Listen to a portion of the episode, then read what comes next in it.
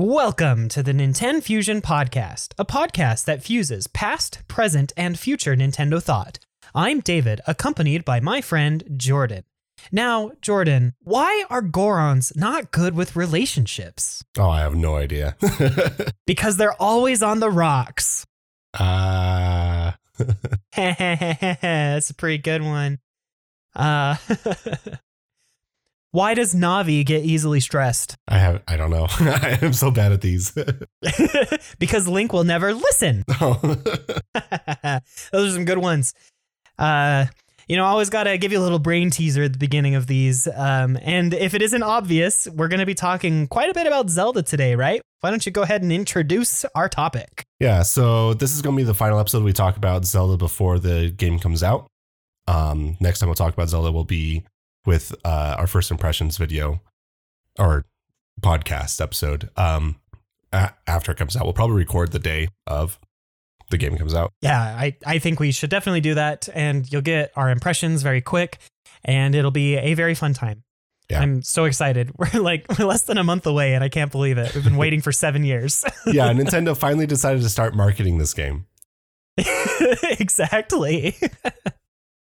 Uh, last week they revealed the the trailer, the final trailer, and it's kind of like reminiscent of like the 2017 trailer for Breath of the Wild, um, the one that came out like two months before. So this one was a month before, that one was two months before. So it's a bit closer, cutting it a bit a bit closer. But yeah.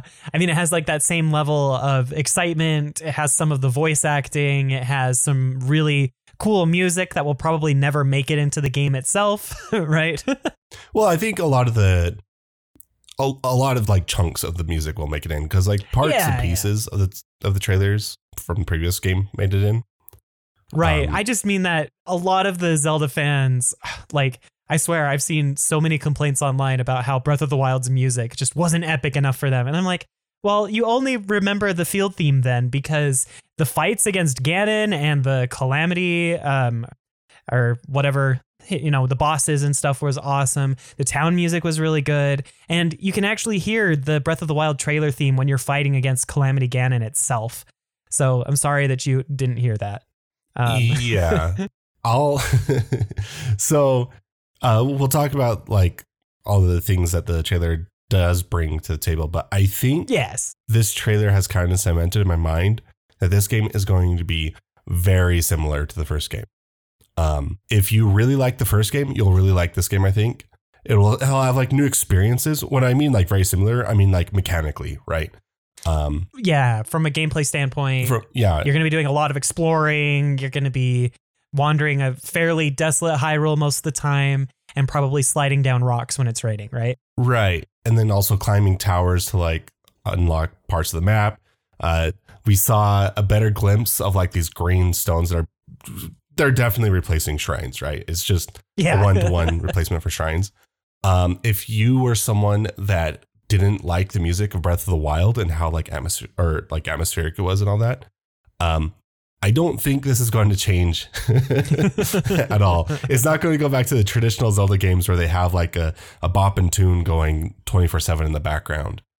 Um, it's Yeah. it's definitely going to be more of the same in that regard. Um, if you're also someone who wants like more story and wasn't too impressed with the story in the previous game, um, I think this is going to be the exact same structure as the Hey, previous game. I, I could argue with that a little bit. I think that it might be pulling more story elements that we've seen in traditional Zelda games, particularly drawing a lot from like Ocarina of Time um, with how it works. But I mean, you are definitely going to be going to the different towns and different areas and probably just gathering up key items that will let you then fight Ganon at the end. so, So I guess in some ways the story is more required now than it was in Breath of the Wild, right? uh so okay i think i think mechanically it's going to be the same like story structure it's going to obviously be a different story and all that um and there'll be more story to like absorb but it's going to be i i expect the game you're you're going to have an opening cutscene you're going to then go through the tutorial area you're going to come out of the tutorial area and then the story bits you'll have two different paths that you're kind of following you're going to be going to the locations of all the like sages or champions or whatever and doing their like quest line again, like how in Breath of the Wild did it. Or you go and like search out memories that give you cutscenes of what happened in the past, this time being um, whatever Zelda's doing on her adventure.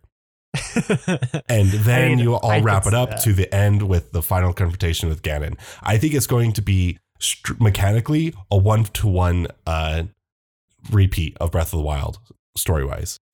so then why did it take them seven years? Well, because of like the fuse mechanic and all that stuff. Yeah, and, and the pandemic, of course. But Yeah. no, I I could I could see that. I'm still really excited for the game. You know, I don't think we're trying to downplay that we're not looking forward to the game suddenly because a lot of this is similar, right? Um, but rather that if you didn't like Breath of the Wild, at this point we can't really say if it's going to be any different. right. Well, so like, I'm I'm not someone who was complaining about the music or the story. I'm just like I, I'm mostly looking at like uh, the videos like posted by Arlo and stuff where they're saying like this needs to be different and all that stuff, and it's like it's not going to be.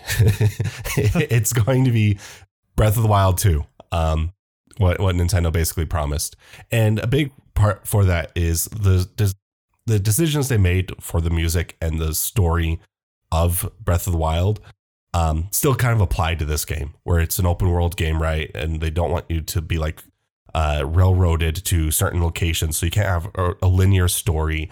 And because you're spending hundreds and hundreds and hundreds of hours, you can't really just have a three or five minutes long uh, song playing in the background the entire time on loop, right? right. It has to be a 20 minute song that kind of plays sporadically and evolves somewhat. And like you can have Yeah. dedicated songs, but they have to be in like smaller contained areas. We're not Right. expected to be there for literally 100 hours. Yeah, yeah. No, and I 100% agree with that. Like that I think that the way that they handled the music in Breath of the Wild was perfect for the style of game that we got. I mean, did I miss having the Hyrule Field play? At first, yes, but then after playing around for a bit, I was like, you know what? I spend a lot of time out here in the overworld.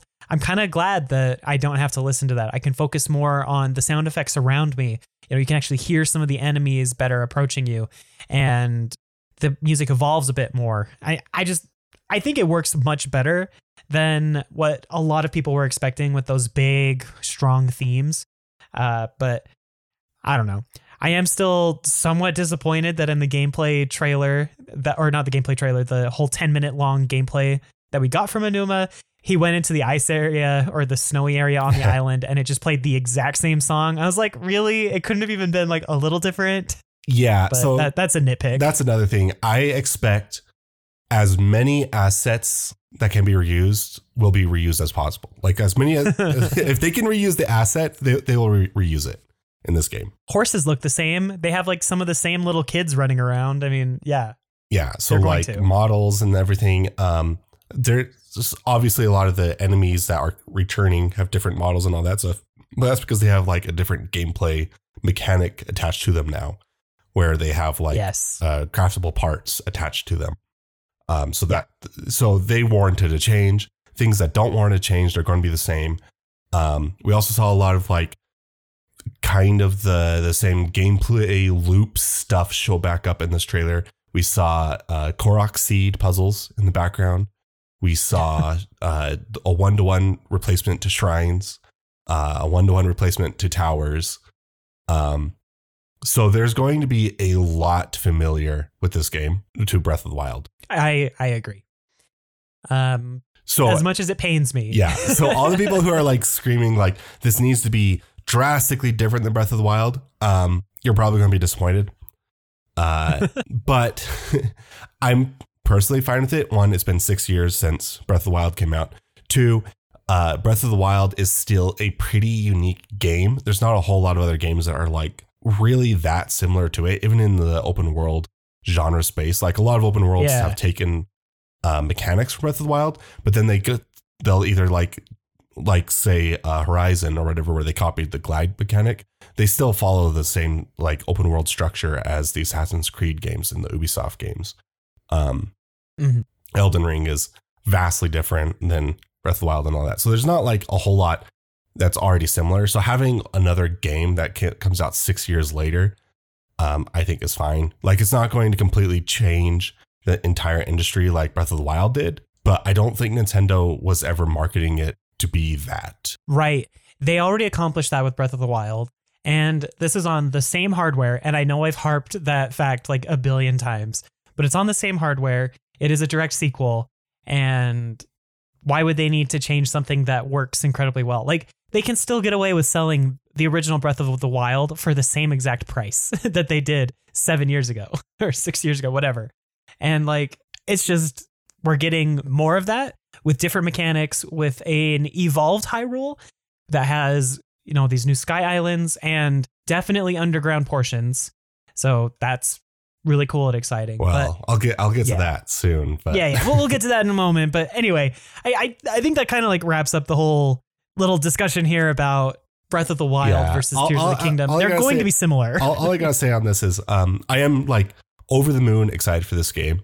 Um, all Yeah, I'm saying here, is here. that people really need to temper their expectations. Um, this is Nintendo we're talking about. They do not change things if they don't have to. And this Yeah. trailer is definitely showing a lot of signs that they did not change almost anything. like we're getting new content in the same structure as Breath of the Wild. Think of it as that way. Um, Yeah, yeah, yeah. It's a lot like how the Zelda series didn't change much between 3D games back on like the N64, GameCube, and Wii era. Like their formulas were so similar. Yeah. They were essentially using the same engines. It, it's kind of like they Yeah. figured out how to completely reframe the entire Zelda formula that now they're like, okay, well, let's build on top of it rather than completely change it from scratch again. I will say though, with the 3D Zeldas, each one had a gimmick that came along with it. Out uh, after um, Ocarina of Time, uh, Majora's very Mask true. is by far the most different of the bunch. well, yeah, which is crazy because it only took them what a year, year Yeah, and a half and that was to the get direct that game sequel. done. and this is yeah, so like, um, but anyway, Yeah, uh, en- enough on that, I guess. yeah. on on to like the new stuff. Uh, we do see a bunch of labyrinths and underground areas. I will say one thing of caution on my end about undergrounds. I don't think we've seen anything in the undergrounds that's not a lava area. And so either like this is all just like a contained space, or this isn't actually the underground. This is just the inside of Mount, Mount Doom or whatever it is. Or Okay, that that's a fair point, but remember the last trailer when we saw the like really dark area where the bokoblins were mining things? Yeah. That was not a lava themed underground. Okay, okay, yeah. In this trailer and we could hear the big like ching sound from their tools echoing throughout the entire place. So we know we know it was underground. Okay, And also um in the leaked um uh TV commercial that was swiftly taken down in one of the underground portions that they showed, like kind of that lava y area that you mentioned, the net the Z value in the coordinates was super negative. It was as negative as the Sky Islands are positive. So it's really deep underground wherever we are. So it may not necessarily be near um, you know, Death Mountain itself. okay, Though okay. That's it's highly likely. That's uh that makes me feel a lot better. Yeah. and I'm gonna get roasted for saying Mount Doom instead of Death Mountain. I just I had to say something on the They're fly. basically the same place. um, but yeah. Um, additionally, we can also see that there are a lot of holes all over the map, especially in this new trailer, because we got a really nice shot in this trailer and in the gameplay where there are like holes that are surrounded by malice. And it looks like you'll be accessing underground areas from the Sky Islands, which is one of the reasons why we can dive now. Is I don't think you'll be able to really like walk up to the malice infused holes in the ground and then just like jump in. You're gonna have to dive up from some area above. Yeah, so, so- the gameplay loop might be you go to a village or whatever with the champion, work on how to like uh, reveal the sky islands above, whether well, I forget what it's called, like the veil or whatever that makes it so you can't see. The the cloud barrier. Yeah, the cloud barrier. Um, and then like travel up to the sky islands, do a bunch of like adventuring in the sky islands, and then find a way from those to go into the underground, which is then the dungeon. Yeah, yeah. Which, speaking of the cloud barrier, I think it's all but confirmed at this point that the sky barrier is real because there's one point in this trailer where a like beam of malice shoots up into the sky and then hits something invisible in the sky and spreads everywhere. And then Mm. it cuts to like another scene. So I'm pretty sure that one of the initial cutscenes of the game is Ganondorf, Ganon, the Malice beam, whatever you want to call it, like revealing the first set of islands by destroying a huge Oh. chunk of the cloud barrier. Okay, yeah. So, okay, so you go open the hole, and then it uh, reveals the Sky Islands, and then you go to the Sky Islands, and then go down the hole. Okay, yeah, Yeah, though it's also possible that, you know, that removed the entire sky barrier and maybe like you have to figure out how to get up to the islands above you because Ascend doesn't go that high. At one point in the trailer, we see Link with like building a rocket in the jungles. And so it's like, oh, do we have to like work with the people in the village to figure out how to build things to get up to those islands? Th- There are a lot of different things potentially. I don't know. We we don't know how many of the islands are going to be visible right off the bat. yeah. Which, uh, speaking of that rocket, um, last last time we talked about Zelda on this podcast, I said the first thing I was going to do was make a rocket.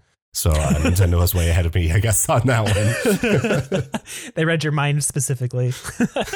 so, but yeah, uh, what's also interesting is you mentioned the labyrinths. So, um, have definitely seen the three labyrinths from Breath of the Wild. But what's really fascinating is at one point in one of the trailers, one of the labyrinths is still on the ground, and then in another point, we see that same labyrinth lifted up into the sky.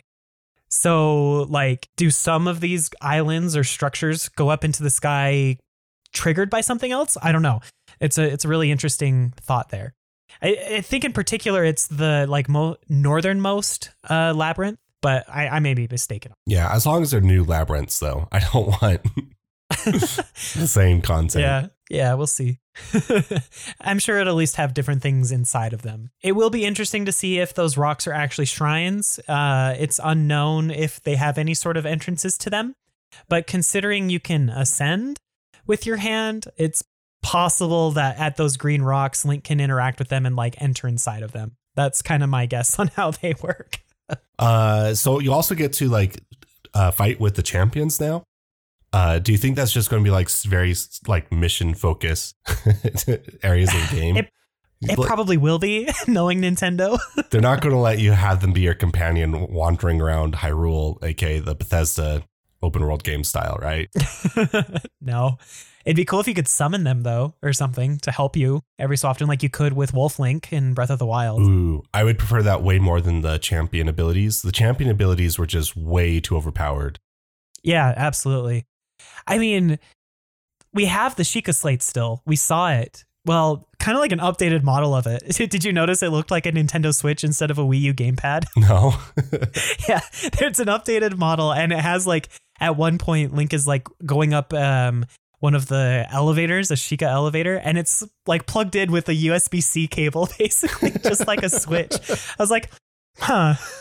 Uh, but anyway, considering we have the Sheikah slate, it's possible that you can summon the champions and use the Sheikah teleportation um, technology to make that happen. I don't know. It's possible. so do you think the Sheikah abilities will show up then? I don't think so.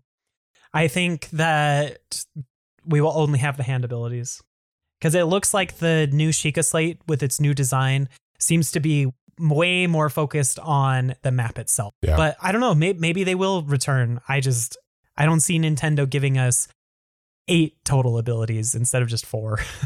Or whatever the total number is of the Zonai abilities. Yeah, but like the new abilities are way less involved than the Sheik abilities were.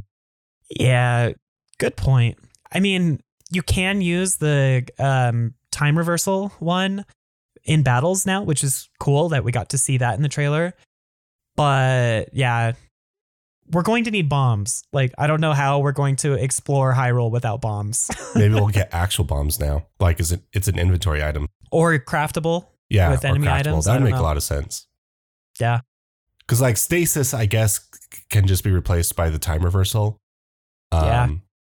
And magnetism, I guess, is replaced by the fuse in a way Yeah, or the Ultra Hand. because Yeah. you're able to like lift up the yeah the ultra hand. They're they're so similar. Like in, in my head, Yeah. they're, they're both just called fuse. yeah, because you are sticking items together. Yeah, no, I, I understand that. And then you don't really need Cryonis anymore if you can build boats. Yeah. So, So that that's a good point. So I I could definitely see Cryonis just not never returning. Um, maybe they took away magnetism because they were afraid of us making flying machines without the, the ultra hand ability. yeah. And see, I only ever used Cryonis to like cross bodies of water and to solve the puzzles that needed them. It took me until like my third playthrough of the game to realize you could use Cryonis to destroy the um Vah Ruta or not Vah Ruta, what's its name? The elephant one. It's like it shoots those gigantic ice Oh. balls at you. I didn't know that you could use Cryonis to break them until like my third playthrough. No, like wow, best that's way easier. the best thing to do was to uh, Cryonis under or not yeah Cryonis under a guardian, and it would like shoot up hundred feet into the air. Yeah, well, entering bullet time. Yeah. bullet time was so broken. You know why it was broken? Why? Because like they couldn't just slow down time. They had to slow down time and increase Link's acceleration and everything he uh, dealt with. And so what ends up happening, and the reason why like wind bombing and stuff works, is that it's adding those like multipliers to everything else. And so when you go back into normal time, it has to speed everything back up to normal time. So it's like a times 100 speed. So a small little bump becomes a huge launch into the air. Huh. Back to the champions. We definitely get to see Link fighting alongside Sidon, and uh, Riju does her thunder attack. So it makes me think that, yeah, champion abilities are replaced with these champion fighters, though who knows how long they'll actually be by your side. Yeah. I think it'd be pretty cool if you could summon them. It'd definitely give them more relevance and maybe uh, Smash Bros. Exp- uh, appearance in the future. Yeah, yeah, absolutely. I mean, I'd love to fight side by side by Riju. The real question, though, speaking of the uh, champions, is where is our Goron champion slash sage? like, Yunobo is completely gone from everything we've seen in the game so far, and they've only released official art of, um, I believe it's Teba, the young Rito, and Riju and Sidon. So well, either those are the only three, or something happened to the Gorons. so we know from the mural that there are seven tears, right? Right. Um, and there are what six uh, species in Breath of the Wild. Yeah. I So, think so. I imagine there's going to be like one tear assigned to each of those plus the Zonai, right? Yeah. Um, so like there'll be just one final like Zonai area, and that's where you get the final tear. Um, also we're seeing like a bunch of like uh they they they very clearly show that there's been a period of time that has passed from Breath of the Wild till now. Um, Yeah. like Riju's older and all that. Mhm. So where is Yunobo or whatever his name is? I, I can't ever remember it. Um, Yeah. I expect that it was just a spoiler thing if they show his design. he suddenly looks like Daruk. He's actually super ripped now and not the like super shy little kid anymore. Yeah. Because like the Goron that's following you around looks too plain and generic to be the new champion. Yeah. Yeah. Um. So yeah, Yeah, I think uh, I think it was just for spoiler reasons. Yeah. So I pulled up a list of the the uh, races in the Zelda universe. Um, so knowing the ones in Breath of the Wild, we've got we've got Hylian, Sheikah, Zora, Rito, Gerudo, Goron, um, the and the uh, oh, I already said Hylian, and technically we have the Kokiri Koroks, but then we also have the uh, Zonai. So that's actually eight total. So I'm guessing that the Koroks don't get a tear, so that the Zonai can have the one that Zelda has. Yeah. Although I will say I think I prefer the Koroks having it. Yeah. Especially since it seems like the Zonai are gone. We only see one, maybe two Zonai in the trailer. So, Yeah. and he looks really old, but also it looks like a scene from the past. But anyway, we can talk about some of the theorizing in a minute. Beyond all that, the music sounds amazing in this trailer. The saxophonist goes incredibly hard. Oh, yeah. And I'm really, really excited to hear the other big themes that'll happen in the game. Like, you know, they're going to have music in a lot of the cutscenes. So, really looking forward to that. Maybe they'll have a couple of differences in, um, especially Hateno Village. Like, did you notice that Hateno Village has been taken over by mushrooms? No. yeah. Like everyone's wearing a mushroom outfit. It's like there's a mushroom uh like festival going on or something in tenno Mushroom So- Kingdom, here we come. oh boy. Uh, really curious about what's going on there. And then, kind of speaking of Hateno, we also got a glimpse at um, uh, the Sheikah village, and the Sheikah village has like a whole ring, like a structure from a sky island that fell on top of it, and it looks like one of the houses was destroyed. uh, the the guy that leaves his wife for his cuckoos in that one of the side quests, his house is destroyed. I think is what the fandom decided. so anyway, uh, looking forward to seeing those changes. We also got to see tents at Castletown. Um, hopefully that means that we're actually rebuilding the kingdom. There are also like building materials around there. And of course, to go with that, Link is also seen ferrying some citizens in a carriage. So I imagine we'll be moving people across uh, areas. Looks like a big evolution of the Tarrey Town type side quest throughout the game. And I like that kind of stuff. I don't know if you do. yeah, I liked Tarrey Town, but I feel like I liked Tarrey Town because it was just Tarrey Town that did the Tarrey Town thing. Good point. I'm worried that they'll um, kind of expand a bit too much on it, but you know, whatever. it was pretty side. Qu- it was it was it was optional. So like, even if it's something I end up not really enjoying, um, I could just probably skip it. So it's fine. Yeah, yeah. it's a good point. Um, I also wanted to talk with you briefly. What did you think of some of the new like platformy slash puzzly stuff that we saw in the Sky Islands? In particular, the like slow motion platforms. Yeah, the slow the, motion like, platforms don't look like a platforming thing. It looks like you enter kind of a cutscene thing and then just move across. Oh, really? I think it's just another. It's just a stylistic bridge. I think. All right. Kind of like how Link could do flips in Majora's Mask. yeah. Oh man, bring the flips back. Those are so cool. yeah. I still don't know how the little young Link could do all of that. He, he must be incredibly ripped. Uh, but we also saw Link swim through the water on the islands. So I think that that's another check in my book for underwater exploration as well. I mean, I don't know if it's actually going to happen, but Link very clearly has a treading water animation that happens underwater. you have to put on the iron boots, and the iron boots rust and break, so you only have so much time. To And you can only put on the iron boots by pressing pause, going to No. the key items, and selecting it. Don't do it. They're bringing it back, baby. That's how it's going to go. Just like Ocarina of Time. We're getting the water dungeon back.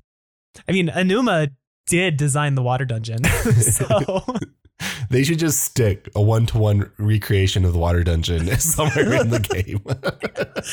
even if it's in ruins or something and you don't actually have to do the puzzles, that'd be awesome. this is a joke. Oh, that'd be so good. Non climbable Uh. walls, and you have to use a special item to like sink. Oh my gosh.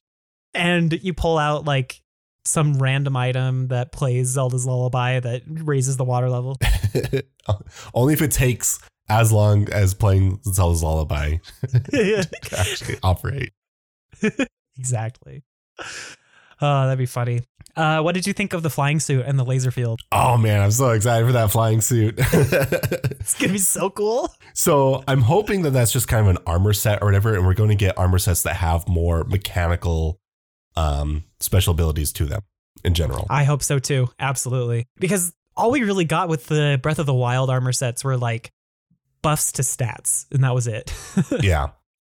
Um, at, at the end of the day, I all I started using was just the Sheikah armor because it increased your speed at night, and then I would just always turn it to nighttime. Good point. I would actually wear the barbarian armor set and just make some of the crazy speed potions that lasted for like 20 minutes or Oh. however long it was. That'd probably be better. I was like, who needs stealth when I could just run super fast and bum rush everything with crazy high attack power? but anyway, seeing the flying suit, I definitely feel like we'll get more practical suits. Maybe the armor sets will be more like items in a way, like the previous Zelda games. Since Yeah, that'd be it doesn't seem like we're getting items anymore. have them be a bit more than just stat changes. Um, yeah, I'm, I'm just hoping that it's not just a one one time thing with um, the glide suit. Uh, make yeah. Yeah. make make the armor sets more reminiscent of the masks from Majora's Mask. Yeah. Oh man. They should just bring masks back. Yeah. Let Link transform into the other races again. Come on. Even if Termina was another dimension and that it's not, I, I don't know. I feel like they need to add more magical stuff to Zelda again. The Sheikah technology was cool, but they were like, it's tech, not magic. yeah, we haven't really but it is had magic. magic in a while. We had some in Skyward Sword, right? No, I don't remember Mm, Skyward Sword very well. Maybe well. some of the items, I guess, yeah. like were magical. Like you can't tell me that the Gust Bellows wasn't powered by magic. yeah, we haven't had like dedicated magic bars since Wind Waker. It feels like. well, we did kind of have the magic bar in A Link Between Worlds. Yeah, but of the 3D games, it's been it's been Wind Waker. Yep. Though uh, a lot of the items in Twilight Princess are also very clearly magical. Like the Gale Boomerang is magical, the Dominion Rod is magical. Though maybe the Dominion Rod is actually Zonai ancient tech now. I mean, it was made by the people that lived in the sky, and what do we find on the Sky Islands, Jordan? The Zonai constructs. Maybe the Oocca are actually the descendants of the Zonai. So when Tears of the Kingdom comes out, uh, we we will officially have more games that don't have a magic bar than magic bars. Okay, that's too sad. Don't tell me that. I love magic in the Zelda series. oh well. I mean, Link clearly has magic powers. There's no way he could run as long as he as he does or wield super heavy uh, items like he does. He's a magic boy. So I've also been thinking, Jordan, you know, we kind of talked about some of the similarities of the story before, but like this is how I imagine that the game is going to go when it comes to story based on what we've seen. Uh, you know, we get that opening cutscene from the very first Taylor or trailer slash teaser that we got, right? You know, Link and Zelda have gone off on an adventure to explore underground. They find these ancient Zonai ruins with all of the markings on them because the mural from what two trailers ago was definitely in the underground sequence. You could see Zelda's torch kind of lighting them up as they went. Um, they stumble across Ganondorf's crumbled body. They accidentally release him, and Zelda falls. She shimmers off to the past. Link then gets shot up to the islands because he's saved by the magic of, or goddess power of Hylia. And then we are on the islands, and that's our um, Great Plateau area. And then from there, we have to dive off the islands, gather all the champions, get their tears, and then go beat Ganondorf. That's how I imagine the game plays out. Yeah, the only change I would probably put in is instead of the goddesses um, teleporting Link up, uh, the area of the like underground he's in uh, is part of like the first area to be drawn up to the skies. Okay. So the cave that he went underground in is now up in the air. Well, actually, maybe not because we saw the cutscene where they just get rid of the cloud barrier and the sky island's already up there. But then we also see like the Hyrule Castle like ascending as well. I don't know. Right. That's kind of the problem is Hyrule Castle ascends. So it's like what else actually ascends and what else was already up there?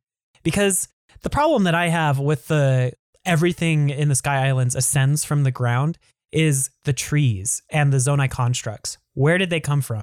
Right? If they weren't already there. Uh, Yeah. If they had to rise up from the ground. And it's not like we're seeing massive holes everywhere in the right. and if it all rose from the ground, we would see a lot more of the geography from Hyrule up there. And I just don't think we see that. Yeah, so it seems I much more interesting. I think they're just like underneath Hyrule Castle or something with this cutscene. And then Hyrule Castle is drawn up and just Hyrule Castle. And then the rest of the Skylands are have already got that up there with the with uh, the cloud barrier and all that. Um and so like you then the tutorial areas uh getting out of the cave system and you enter into like Hyrule Castle where we get that shot of where like uh Link is wandering around the the main area of Hyrule Castle or whatever. And then like he looks like he's kind of in a cutscene or whatever. And I, I suspect like some voice will then speak to him about what he has to do to, on this next mission to find Ganon. Hmm, that's possible, yeah. But when Link is walking around in Hyrule Castle, the same shimmery lights are happening around him, kind of like the same lights that swept Zelda away. Mhm. And Hyrule Castle looks way too pristine.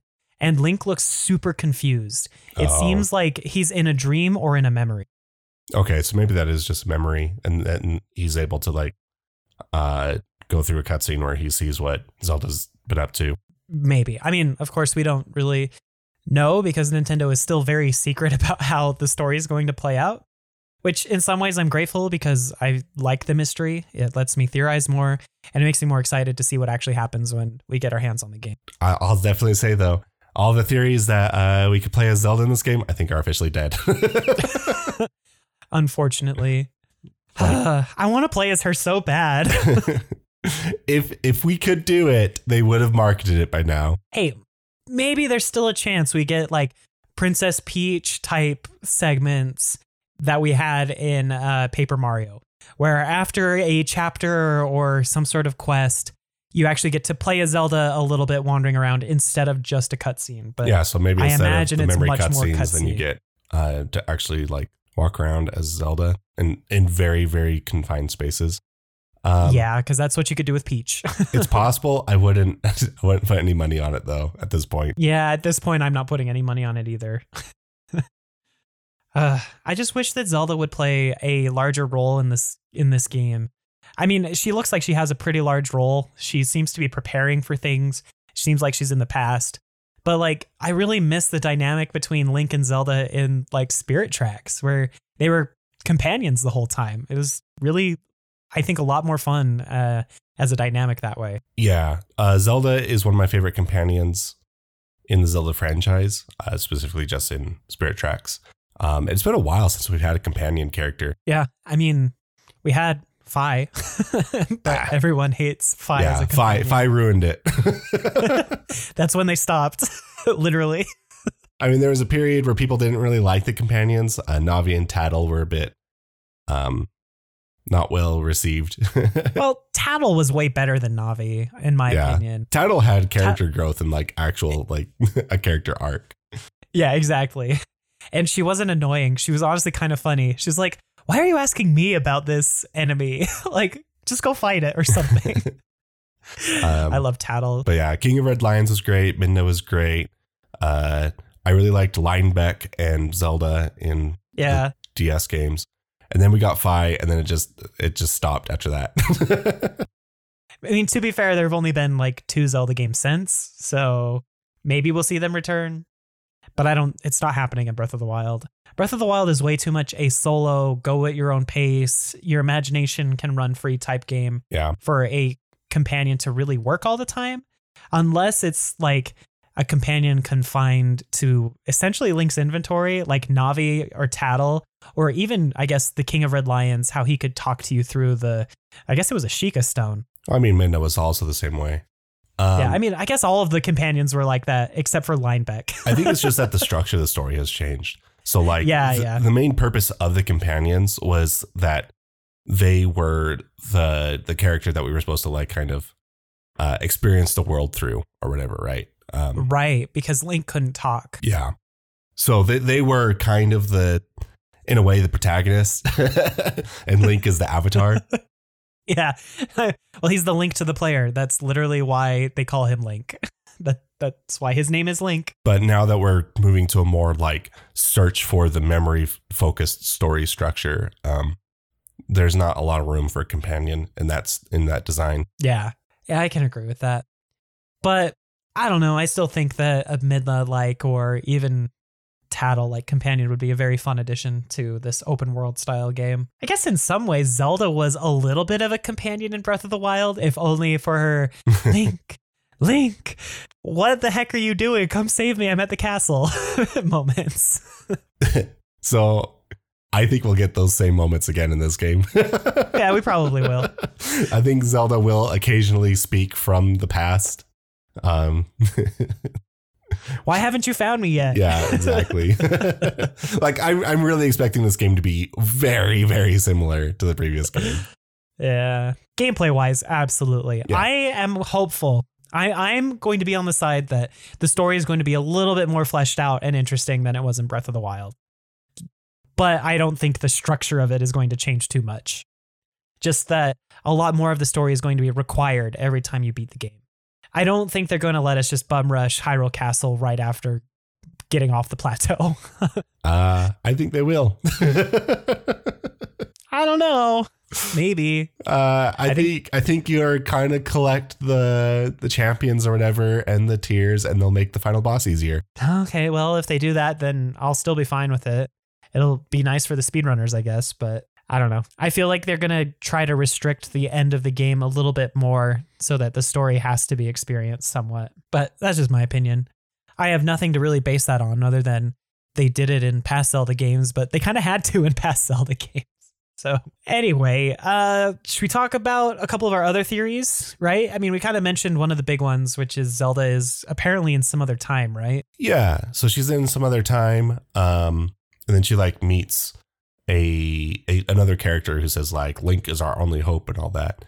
Um, and a lot of, a lot of people are assuming that this is the hero from like 10,000 years ago from the mural, right? Either that or it's the big guy from the stone carvings with like the huge ears that had the tears surrounding him. Like that that's also a theory that's going around. Um, yeah. Yeah, it could also be that. it's hard to say because again, we don't know much.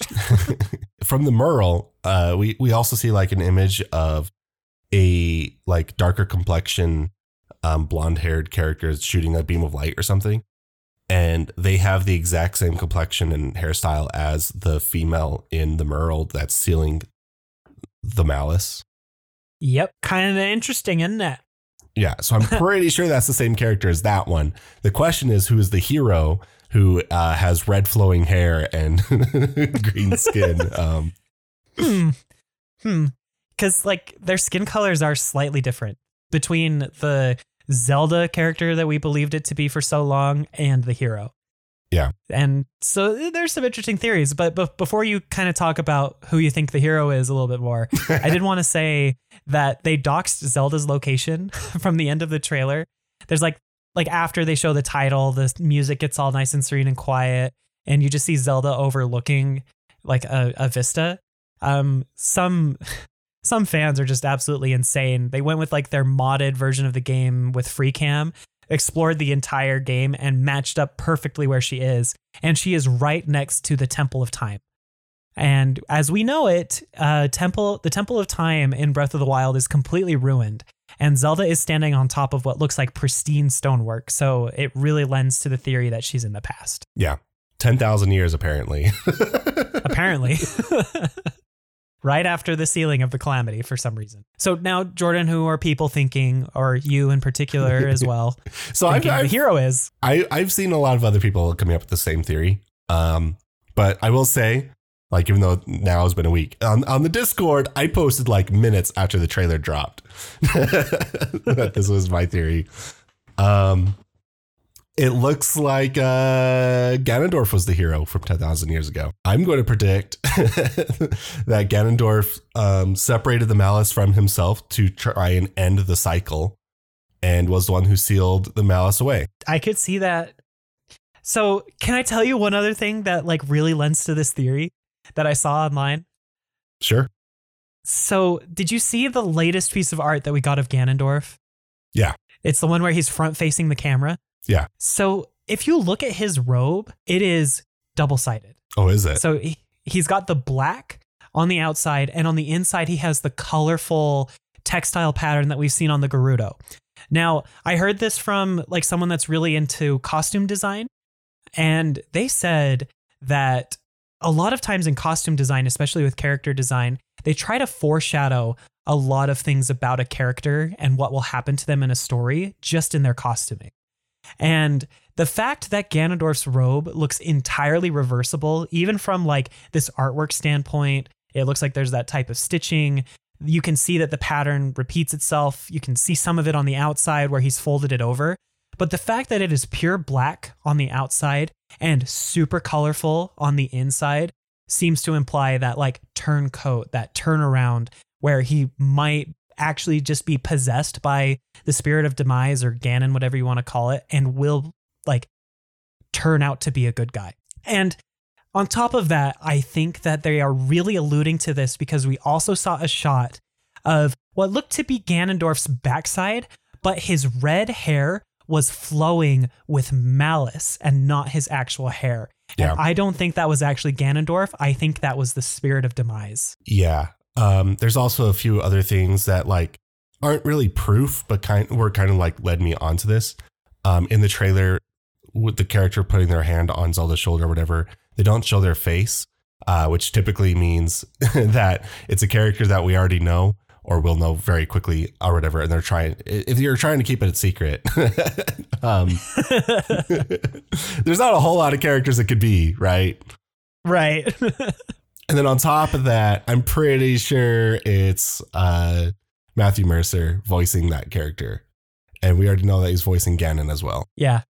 It, it's he he confirmed that he's Ganondorf on his Twitter, and it does sound a lot like Matthew Mercer. I can't place it exactly, but Matt has insane voice talent that he could pull off a really nice sounding guy that doesn't quite sound like himself to throw people off. So I don't know. Yeah, I don't know. The, the nice the nice voice he puts on in this trailer, it definitely sounds like his Levi and Law voice from Attack on Titan and One Piece. yeah, I yeah, I could see it. Um, um, also, like I had a friend who uh, came up and he's like, uh, "So I heard Matthew Mercer's in the game. Why is he the narrator?" I'm like, "He's supposed to be Ganon." He's like, "Oh." so he, he, he said, "Why is he the narrator?" Yeah. Oh my gosh. so I'm not the only person who heard Matthew Mercer in that voice.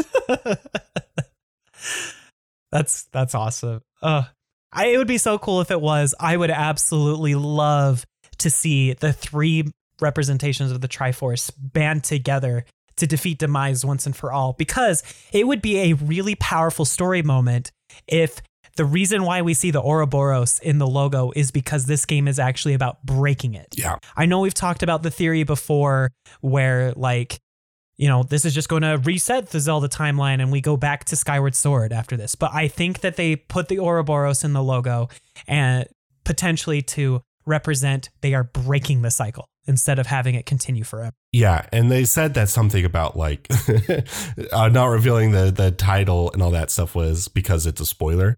Um, and it's not the, the, the name Tears of the Kingdom, it's the Ouroboros that is the spoiler in a way.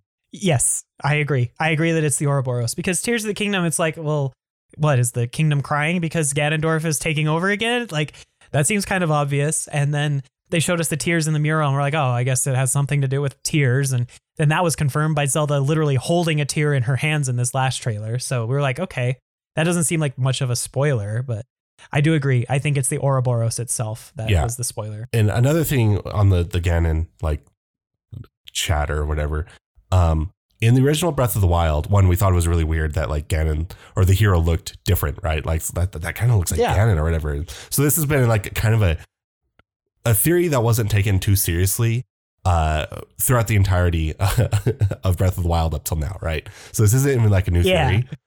Um and in, in Breath of the Wild, they specifically say that like Ganon was tired of the cycle and so he uh, removed the malice from him or whatever. But they say it in a way that makes it sound like he did so uh, to gain power or whatever, right? Um, right. but they straight up say Ganon released the malice from himself. Um, and potentially, maybe then after he released the malice, then he became the hero or something. So maybe he had the intention of releasing the malice uh, for destructive p- p- uh, power gain or whatever. And then once Malice was gone, then we had like Malice free Ganondorf, who uh, is just a Gerudo who is no longer under the influence of Demise. And he still is a very powerful person, right? And right. Also, I and to kind of lend to that, this Ganondorf design feels different enough that I think he's a reincarnation and not the same Ganondorf from Wind Waker slash Twilight Princess.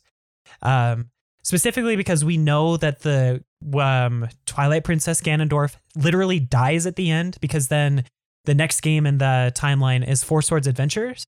And in Hyrule Historia, it literally says that the Ganondorf in Four Swords uh, or Four Swords Adventures, whichever one it is, is literally a reincarnation of Ganondorf. So it's a different character. Well, so here's the thing.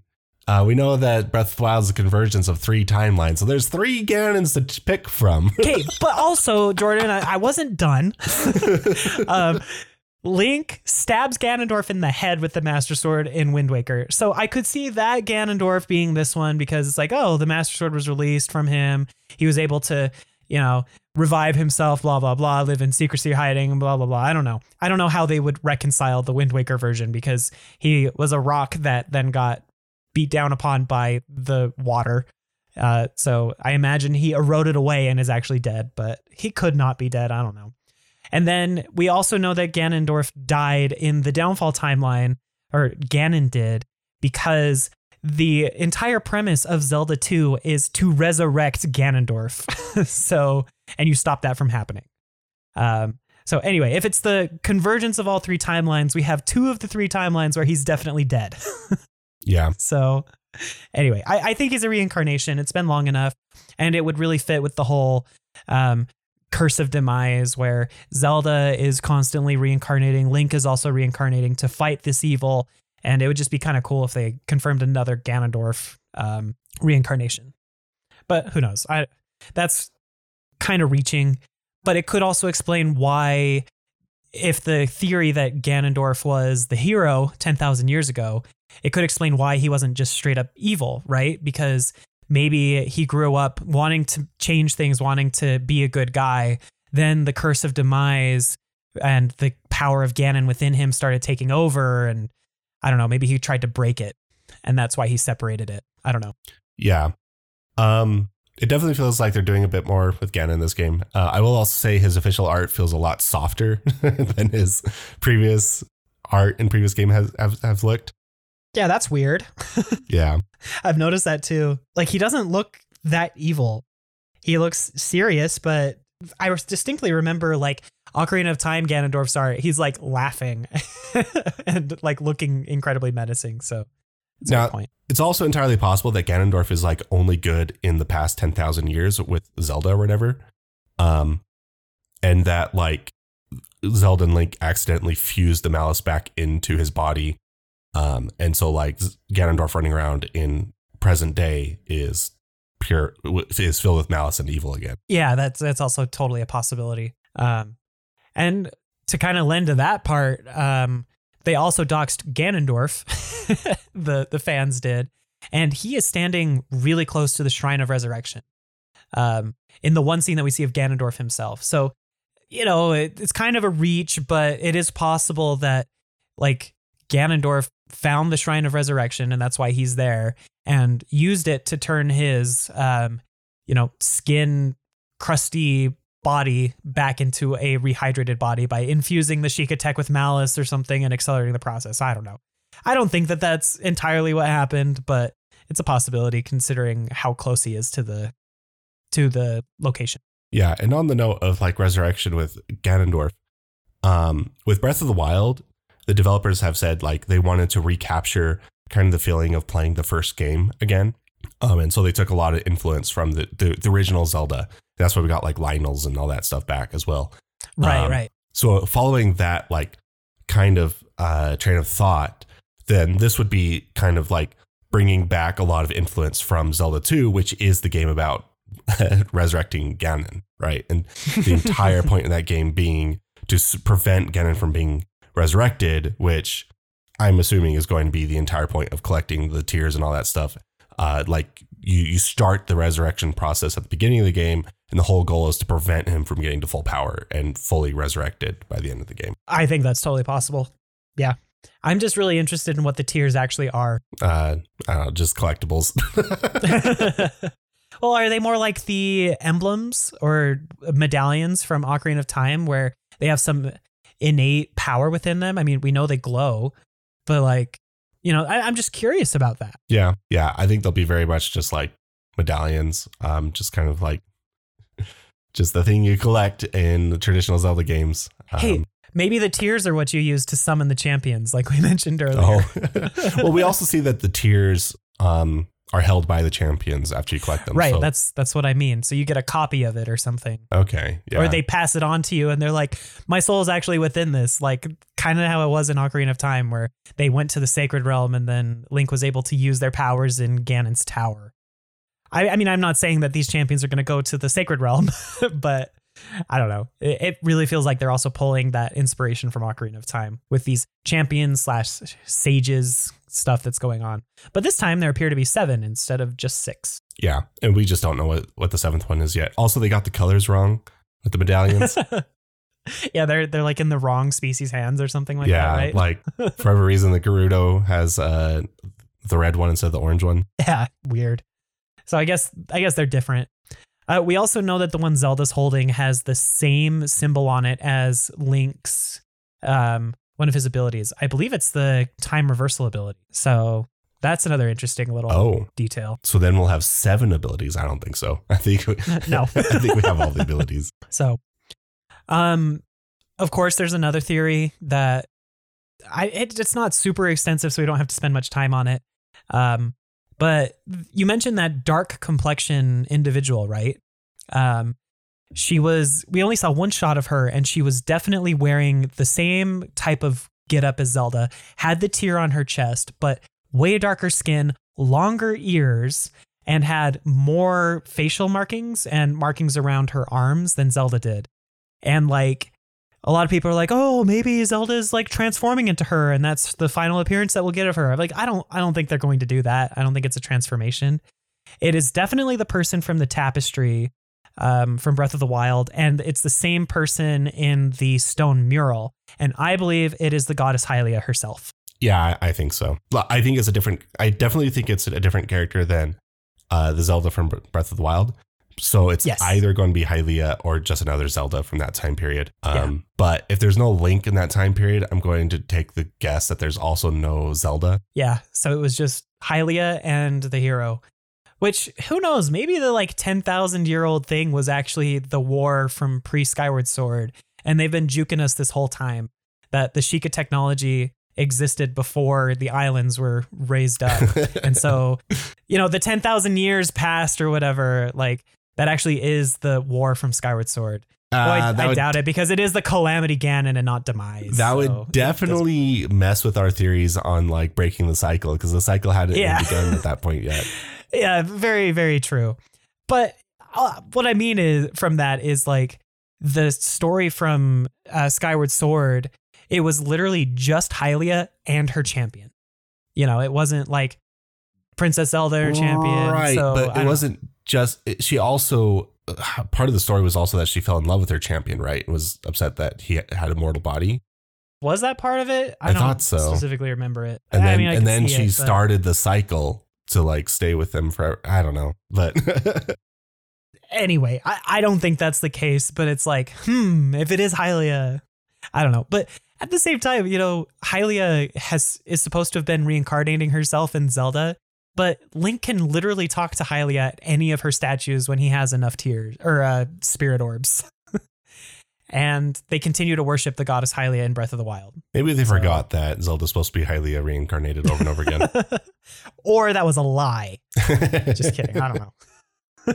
Maybe she only reincarnated once as Zelda from Skyward Sword, and then the reincarnation cycle was part of Demise's curse instead of it just being Hylia over and over again. I don't. I I doubt it. I I don't think it's that complicated. I just think that Hylia can now give her powers to her reincarnations, but because she's a goddess, she doesn't have to actually be in that body. I don't. I don't know. Maybe the hero was Byrne all along from Spirit Tracks because we got confirmation at the end of Spirit Tracks that he's one of the reincarnation characters, and we haven't seen him show up since then. True.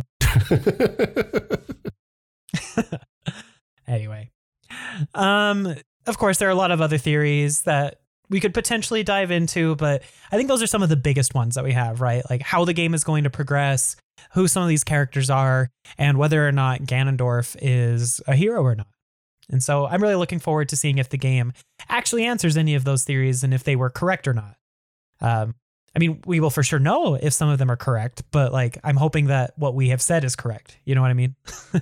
I'm perfectly fine with being wrong. Yeah. I like being right though, Jordan. So it's also nice being wrong though, because then you don't like you, you get something new and different, right? yeah. Very true. And I do like to be surprised with stories. I, I mean, One Piece has been like blowing my mind recently, but that that's a whole nother discussion. um anyway, like one of the other questions that we wanted to talk about this episode relies on the secrecy and the lack of marketing that this game has had, especially in the last like year, I guess. Do you think it's been worth the secrecy, Jordan? We're only a month away and now we have all this information. So I personally prefer it this way because I got to be able to spend six years just being like, ah, that game will come up eventually. They're working on it. I don't need to like yeah. really pay too much attention to it and don't I, I I just didn't get emotionally invested, right? Um, I think we had a podcast Yeah. episode a year ago where I said I wasn't feeling really that excited. I wasn't feeling unexcited. I just was feeling indifferent. And yeah, yeah. um, having a state of indifference for six years feels is a lot more comfortable for me than uh, six years of anticipation. Yeah, I can agree with that. I mean, I have always been really excited for it, but we've also had plenty of other things to do sense, right? I think it's different with Tears of the Kingdom compared to Breath of the Wild, not only because Breath of the Wild had like honestly more constant updates with like small little gameplay teasers and maybe a small trailer here or there, but also like yeah, the game's coming out this year. Just kidding, next year. Just kidding, next year. Just kidding, next year. Plus, But we were writing. We were also dealing with the Wii U doubt yeah, drought, yeah. right? I was gonna say like we, we were it, that was supposed to be the savior to the Wii U. yeah, exactly. They're like, don't worry, we're making this game. It'll make it all worth it. And we're like, okay, where is it? Where is it? Where is it? But Tears of the Kingdom, it's like the Switch has been successful and we've had a lot of really great releases. I mean, we've talked about a couple of years have been a little dry, but it hasn't been as bad as the Wii U by any imagination. Yeah, and it was nice that they never really promised a release time window, except for once where they came out and uh, announced the delay for it, which is acceptable because um, development through uh, COVID does not sound like a fun time. no, definitely not. Uh, and they specifically said that they were trying to get like certain mechanics to work. So I, I'd rather have it like a fully functional game. Um, and the fact that the, like they waited till the month prior before they dropped like the big story trailer or whatever. Um, I'm also good with because like when it came out, I have been watching the trailer like three or four times every day, and I don't want to have to have done this for like months and months. yeah. you only have to deal with it for about a month of just watching it again. Yeah. But oh, it's such a good trailer though. Like seriously, it's one of the best trailers Nintendo's ever made.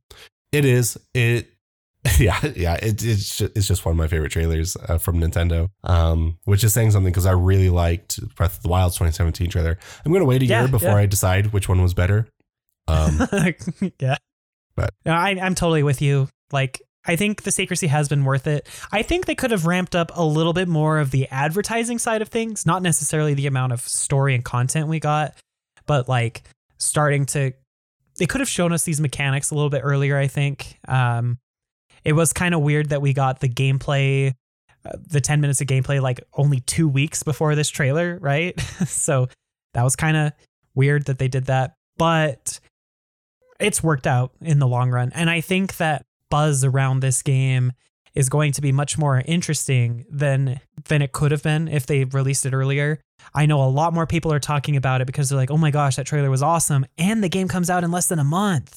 Yeah, and I also suspect that uh, the fuse mechanic was not working uh, reliably until like a few months before January? Yeah. Yeah.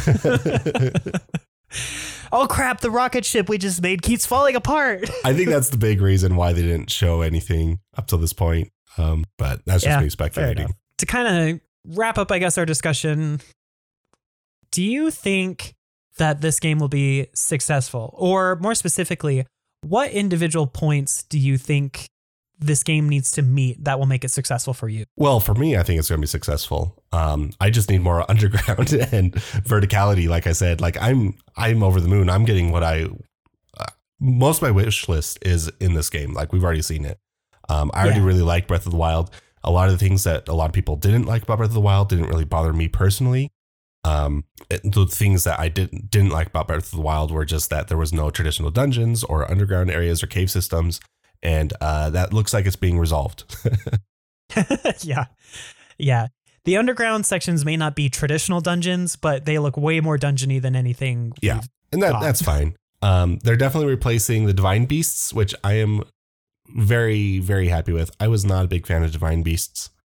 Um, they were a bit more on the puzzle side than they were on the dungeon side, and I prefer big, dark dungeons uh, thematically yeah. than gi- giant puzzle boxes that walk around.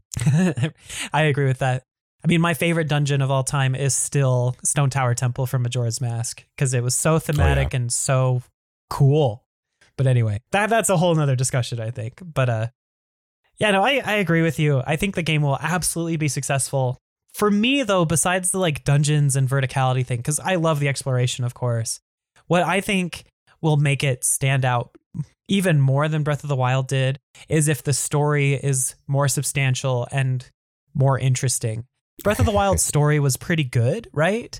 But like it felt very, very, very fragmented. You got small pieces of what happened between Link and Zelda through Link's memories, and the stuff that we get with the champions just sometimes didn't feel like quite enough. And then it was like, oh, the entire game story is trying to piece together what might have happened in the areas around you, and then you just go beat Ganon. I really appreciate good storytelling in Zelda games. Um, so one of the reasons I love Majora's Mask so much is I think that its storytelling is nearly flawless. Um, you learn a lot about the world through characters, through character growth, through experiencing things. And I just really hope that they kind of step up the story at least somewhat in Tears of the Kingdom. Yeah, well, I specifically said I think this game will be successful for me because I think that this is going to be a very controversial game at release. it will be. I don't think you need to think that, Jordan. I think it's pretty much guaranteed. Um, I think that there, like I said, I think the structure is going to be just as sparse the story. I think it's going to be the same structure, the same mechanics of storytelling, um, fragmented, as you said. I think it's going to be a very fragmented story again. All right. I guess I'll just have to deal with that. Thanks for ruining my hopes. All I'm saying is I think Nintendo has not done a great job tempering expectations. Um, I think Nintendo yeah. has thought that they've done everything they could because they've said repeatedly, like they've made no promises that this is going to be like huge game changing or whatever. They've they've said it's the sequel. We're reusing the map, and um, and yada yada yada and they keep like saying things with like downplayed expectations and then fans like take it like it's going to be like game changing and all and this this and this and it's going to be so much different than breath of the wild than this even though nintendo made n- none of those promises um and so i think nintendo's like oh we didn't make those promises so we don't need to say anything but um i think it would be wise of nintendo to maybe come out and say hey temper expectations it is like it, it, it, we made it we made a sequel to Breath of the Wild. We didn't make a, a brand new Zelda experience uh, because yeah. it's going to come crashing down when people get the game and find out that it is a sequel to Breath of the Wild. Like they're going to get exactly that what Nintendo promised, and they're going to be disappointed about it. You mean exactly what Nintendo didn't promise because they have made no promises? well, I, I, would say they did make promises. Like they said all the way back in like 2018, before they even showed us the first trailer, that they were going to be reusing the same map and they, they want to reuse a lot of assets and stuff. Like it's been very clear throughout the entire development process that they do not want to rock the boat from the success of, of Breath of the Wild. Yeah, yeah. I agree with that. But in a way, I'm okay with it, I guess, even though I would love them to do more. Because Breath of the Wild was a literal game changer and still one of my favorite games of all time. So yeah. If this is just more of that or a more refined version of that, I'm fine with it. Yeah. I think it's going to be a great game. It's going to be top notch quality and it'll just work and all that. but um, I think there's going to be a vocal minority fan base that are going to be very, very upset. Um, Get ready for all of the YouTube essays about why this is the worst Zelda game ever made. yep. Yeah. Yeah. It's going to I'm I'm bracing myself for that. That's the one part I'm not looking forward to with this release. Um, I think there's going to be a very large anti Tears of the Kingdom campaign post release, which will be really sad because will Nintendo see that as a we shouldn't be making these styles of games anymore? Oh, I mean, when it sells 20 million, I think that Yeah, good point. Good point. like it's going to score like near perfect 10s on Metacritic. It's going to sell 20 million. It probably won't sell as many as Breath of the Wild 1, which is like what, sitting around 30 million ish, just under. Um, Yeah. Probably 20 million, 25 million. It's the end of a generation cycle. It's a direct sequel. Typically, they don't sell quite as well. Um, but it will sell way more than the rest of the Zelda franchise has up to that point. So 31 million copies times $60 is 1.86 billion dollars. Okay. So if we then do the math of you said 20 million, Yeah, I'm going to say about like, $70? I'm going to say a random number. Uh, 20, 23 million. 23 million will be the Okay. final number. 23 million times $70, that's 1.6 billion dollars. Yeah, so it's going to So, be fine. it's really close, even though it's like, you know, 10 million less than before. So it'll it'll be fine. Um, but anyway, um, I don't know. I'm I'm just really excited for the game. The trailer really hyped me up, and after our discussion today, Jordan, you've brought up so many good points that I am going to temper my expectations for sure. And then they can be blown out of the water if it's better. like it's going to be a great game. It'll be yeah. high quality, a lot of fun. Um, just don't expect it to like be a complete game changer. It's not going to change the entire industry like the last game did. So you're telling me this is more like Mario, uh, Super Mario Galaxy 2 Yes. from Super Mario Galaxy 1. And also, let's see, what other sequels has Nintendo done? Uh, Splatoon 3 from Splatoon 2. No. more, more, more changes than Splatoon. okay, okay. Good. Mario Galaxy is a really good comparison, I think. Right. But it's not going to be the like story consistency like we had from Ocarina of Time to Majora's Mask. right, right. Maybe it will, but it- it'll be more like Galaxy to Galaxy 2. Yeah. I mean, it'll be more than Galaxy to Galaxy 2 because that was literally just the same story retold again. yeah, retold with Mario on a different hub thing. All I'm saying is if you look at direct sequels Nintendo's made in the past, this is still going to be a lot more than those games do. Um, it's not going to be as much as the rest of the industry does between sequels, though. Yeah, don't don't expect like Horizon Zero Dawn to Horizon Forbidden West. I guess, Yeah, though I haven't played Forbidden West yet. So, yeah, I do their advice. So I, I, I'm just, I'm just nodding my head and saying, sure. all right. Uh, all in all, it was a great trailer, great reveal, and we're excited. So don't don't think that we're not right. that that's what our listeners should take away from this. oh yeah, no, I'm, I'm very excited. This is by far my most anticipated game of the year. Um, Yeah. just Which- over the moon. I, I'm watching the trailer three or four times a day. Like, how can I not yeah, yeah. No, I've listened to the soundtrack from the trailer like 80 plus times. Like I, I'm so thrilled for it. But uh, like, I, I guess I just wanted to spend like maybe a minute saying this, but like, we also don't have any idea what Nintendo's doing the rest of the year, Jordan. like, we thought that maybe in June we'd have the Xenoblade DLC, but then they shadow dropped a trailer for it like literally last night or two nights ago, saying, "Oh yeah, it's coming out next week." So what is Nintendo doing the rest of the year, Jordan? Uh, I think we'll get a Nintendo Direct sometime either in June or July. I'm going to say July.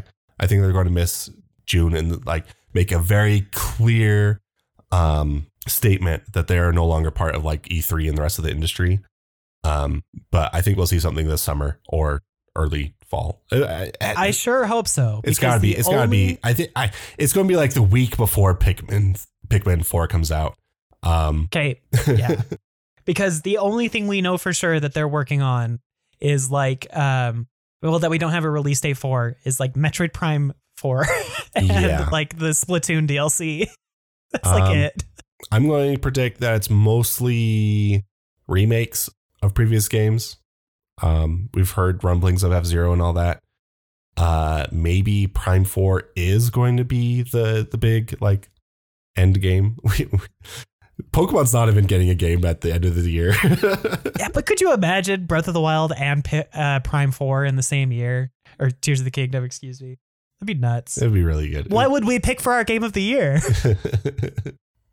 I mean, whichever one's better, we'll have to play them. True.